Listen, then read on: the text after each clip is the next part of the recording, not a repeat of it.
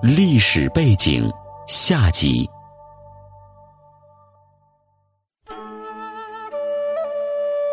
苏东坡作为一个贬官被流放海南，头上挂着琼州别驾的头衔，实际上没有什么实权。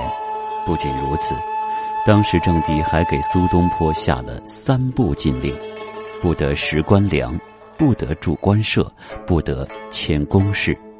然而，他刚一抵达儋州，便得到当地民众与昌化军使张忠的热烈欢迎与款待。张忠是苏东坡的铁杆粉丝，他冒着生命和罢官的危险，将苏东坡与苏过接到官舍居住，并且每日好菜好酒招待。张忠、苏过两人终日下棋，苏东坡在旁观战。有时，张忠还向苏东坡请教公事。这给苏东坡痛苦的内心带来了极大的慰藉。所谓官舍，在《苏东坡传》中所记，其实也不过是一所小旧房子。秋雨一来，房顶就漏，夜里苏东坡得把床东移西移。张忠曾用公款修缮一番。当中还和黎族读书人家黎子云兄弟共同筹资。在黎子云住宅边建一座房屋，供苏东坡以文会友。苏东坡根据《汉书·杨雄传》中“载酒问字”的典故，为房屋取名“载酒亭”。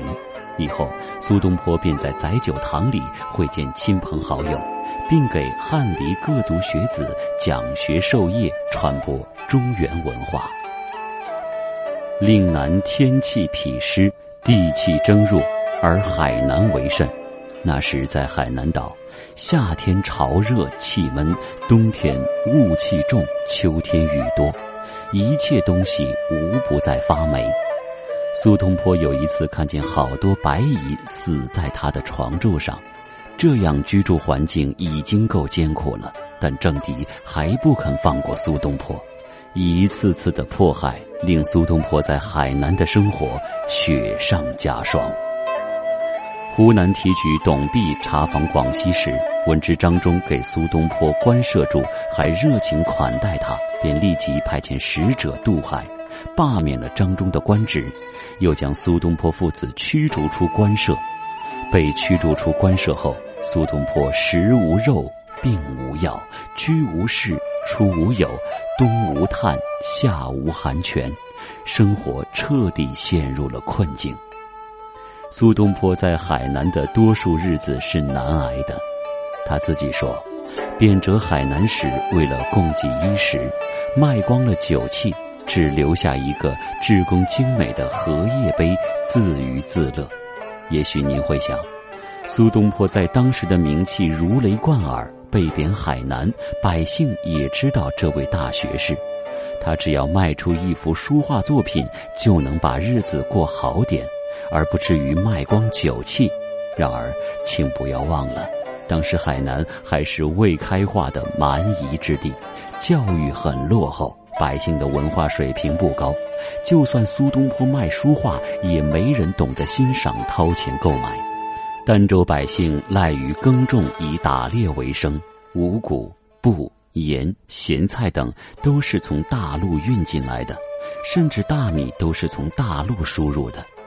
当地人只吃芋头喝白水当做饭食，冬天运米的船不到海南时，苏东坡也得靠芋头白水维持生活。当地官民十分敬佩苏东坡的才华与为人，又同情他的凄惨遭遇，于是时常给他送来粮食、果蔬和猎物。在苏东坡从官舍中逐出后，当地百姓在城南给他盖起了三间茅屋。因为茅屋建在一片光廊林里，苏东坡在宽慰之余，便给茅屋取名“光廊庵”。定居下来后，苏东坡开始与黎民生活在一起，带领老百姓挖井取水饮用，上山摘采草药，帮助老百姓看病等等，与老百姓相处融洽，亲如一家人。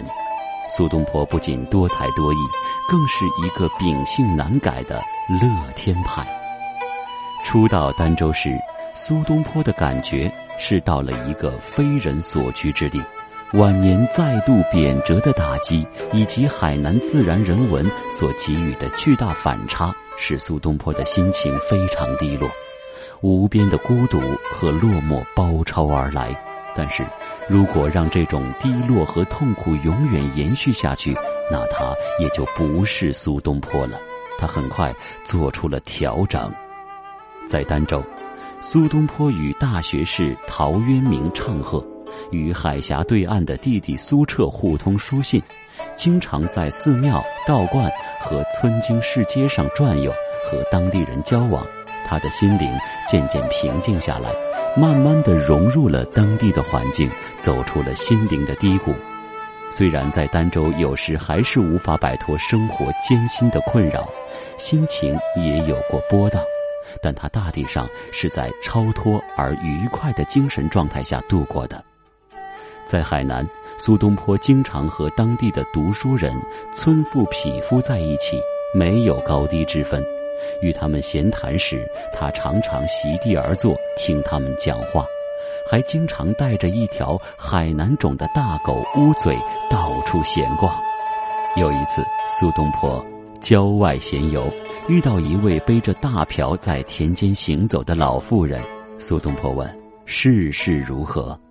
老妇答：“世事如一场春梦耳。”东坡先生以为他没有听清，又重复了一句：“世事如何？”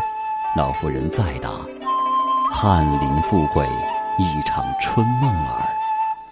苏东坡听后十分佩服老妇人，觉得自己比不上她。此后，苏东坡就称她为春梦婆。还有一次，苏东坡看见一位黎族青年妇女口嚼槟榔，手提竹篮，正给田间耕作的丈夫送饭，便开口吟道：“头发蓬松口呜呜，天天送饭。”与田夫，李家妇女一见苏东坡吟诗，马上开口接道：“是非皆因多开口，记得君王贬你乎？”苏东坡再次为海南富人所折服。春天到来，海南的景象更美。已经长久不填词的苏东坡忍不住又哼出一阙来，剪自《木兰花》。春牛春长，无限风光来海上，始盖春宫，染得桃红似肉红。春帆胜春，一阵春风吹就醒，不似天涯，卷起杨花似雪花。这种压抑不住的喜悦的节奏，谁能想到，竟是出自一位年迈贬官的心头呢？公元一一零零年，朝政更替，元佑老臣获赦。六月二十日，苏东坡也预设北归。当他和儿子苏过离开儋州时，当地许多老百姓担着酒水与干粮，一路为他送行。直到澄迈老城的港口，苏东坡和苏过登船漂浮而去，在大海里消失了影子。百姓们才转身含泪归去。作别时，苏东坡在澄迈留下了他在海南的最后一首诗歌：“六月二十日渡海，参横斗转欲三更，苦雨终日也解情。云散明月水点缀，天容海色本澄清。空余卢叟。”长服役，粗识轩辕奏乐声。九死南荒无不恨，兹由奇绝冠平生。抒发了预设北归的喜悦和离开海南的不舍之情。本节目由文化和旅游部全国公共文化发展中心与国家图书馆联合推荐。